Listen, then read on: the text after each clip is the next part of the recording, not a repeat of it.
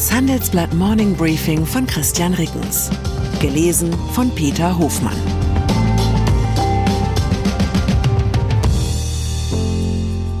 Guten Morgen allerseits. Heute ist Dienstag, der 18. Juli 2023. Und das sind unsere Themen. Verhängnis. Getreideabkommen läuft aus. Verstrickung. Wie Europa Russlands Atomindustrie hilft. Verbrämung. BND will kein Geheimdienst sein. Nach einer kurzen Unterbrechung geht es gleich weiter. Bleiben Sie dran. Wie navigieren Deutschlands Top-Vorständinnen durch die aktuell schwierigen Zeiten? Hören Sie es selbst bei der Female All-Star Boardroom Session am 14. Mai. Mit dabei Maria Ferraro von Siemens Energy, Viktoria Osatnek von E.ON, Sopna Suri von RWE Generation und Antje von Dewitz von Vaude. Wir sprechen mit Ihnen über die Stärkung der Wirtschaft, das politische Klima und die geopolitischen Krisen. Seien Sie dabei, femaleallstarboard.de. Ukraine. Gestern Abend um 23 Uhr war es soweit. Das Abkommen mit Russland zur Verschiffung von ukrainischem Getreide übers Schwarze Meer ist offiziell ausgelaufen. Russland hatte die Vereinbarung gekündigt. Zu einer Verlängerung war am späten Abend nichts bekannt. Laut Kreml-Sprecher Dmitri Peskov will sein Land erst zur Erfüllung der Vereinbarung zurückkehren, wenn Forderungen für den Export russischen Getreides erfüllt würden. Moskau hatte zuletzt gelockerte Sanktionen für seine Dünge- und Lebensmittelexporte verlangt. Dank der Vereinbarung, dass die Getreideschiffe in und vor ukrainischen Häfen nicht von Russland angegriffen werden, konnten seit vergangenem Sommer mehr als 1000 Frachtschiffe fast 33 Millionen Tonnen ukrainischen Getreides auf dem Seeweg ins Ausland bringen. Das Auslaufen des Abkommens weckt nun Sorgen vor steigenden Preisen. Der ukrainische Präsident Volodymyr Zelensky sagte, er wolle die Transporte auch ohne russische Sicherheitsgarantien für die Schiffe aufrechterhalten. Sanktionen. Den Import von Kohle, Erdgas und Öl aus Russland hat die Europäische Union EU sanktioniert oder heruntergefahren. Doch ausgerechnet die russische Nuklearindustrie ist von Sanktionen weitgehend ausgenommen. Siemens Energy liefert weiterhin AKW-Leittechnik für den russischen Staatskonzern Rosatom. Auch die französische Framatome zählt zu den Lieferanten. Die Umweltorganisation Greenpeace kritisiert das in einem Report, der dem Handelsblatt vorab vorliegt. EU-Unternehmen trügen indirekt zur Fortführung des Angriffs auf die Ukraine bei. Greenpeace fordert die Sanktionierung solcher Geschäfte. Bestehende Verträge müssten aufgelöst werden.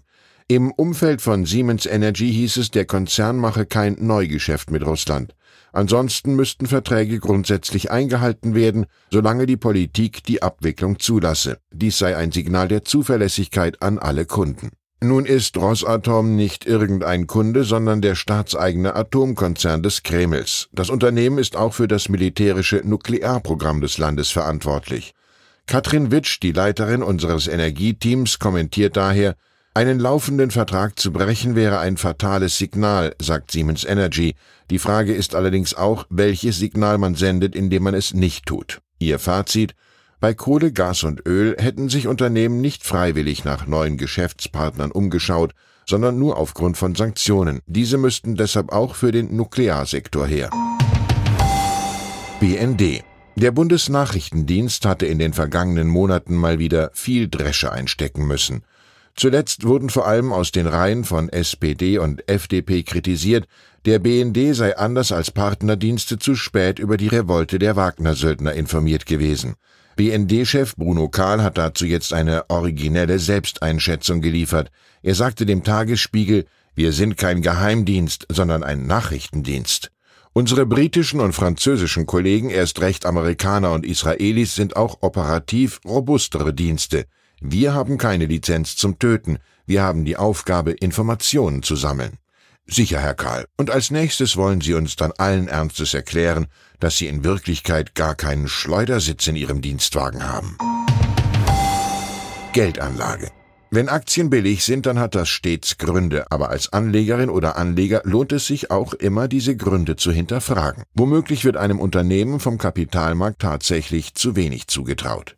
Eine wichtige Kennzahl ist dabei das Kurs-Buchwert-Verhältnis. Es drückt aus, wie hoch ein Konzern gemessen am Eigenkapital bewertet ist. Der Buchwert errechnet sich aus allen Vermögenswerten einer Firma abzüglich ihrer Verbindlichkeiten. Ein Kurs-Buchwert-Verhältnis von knapp 1, wie es beispielsweise BASF erreicht, bedeutet, dass alle BASF-Aktien nur so viel kosten, wie der Konzern an Eigenkapital hat. Theoretisch könnte der Konzern also morgen seinen Betrieb einstellen, alle seine Besitztümer verkaufen, seine Schulden begleichen und von dem, was übrig ist, allen Aktionären auch noch den vollen Gegenwert ihrer Aktien auszahlen. Bei der Deutschen Bank liegt der Buchwert sogar mehr als dreimal so hoch wie der Börsenwert. Handelsblattberechnungen zeigen, fünf der 40 DAX-Titel notieren zudem mit einem Kurs-Buchwert-Verhältnisabschlag von 50 und mehr Prozent gegenüber ihrem eigenen 20-Jahres-Durchschnitt, wie unsere Grafik zeigt. Was bedeutet, dass sie im Moment wirklich außergewöhnlich billig sind. Handelsblatt Aktienspezialist Ulf Sommer hat für sie analysiert, bei welchen dieser Unternehmen billig auch preiswert bedeutet. Vatikan Wer George Clooney nahekommen will, muss normalerweise einige Mühen auf sich nehmen. Man kann zum Beispiel auf einem Stand-up-Paddling-Board vor der Villa des Hollywood-Schauspielers auf dem Koma See herumlungern und hoffen, dass der Hausherr sich auf der Terrasse zeigt. Wer hingegen dem George Clooney des Vatikan näher kommen will, hat es in Zukunft einfacher. Der vom Papst verbannte Erzbischof Georg Genswein wird ab Herbst regelmäßig Gottesdienste im Freiburger Münster leiten. Genswein, der seinen Spitznamen wegen seines soignierten Äußeren bekam, war viele Jahre Privatsekretär des deutschen Papstes Benedikt XVI.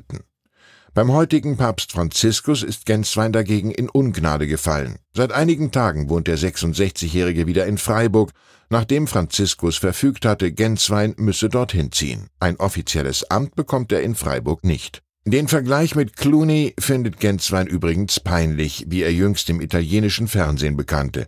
Er habe erst einmal googeln müssen, wer das überhaupt sei. Ich wünsche Ihnen einen Tag, an dem Sie den Kopf fürs Wesentliche frei haben.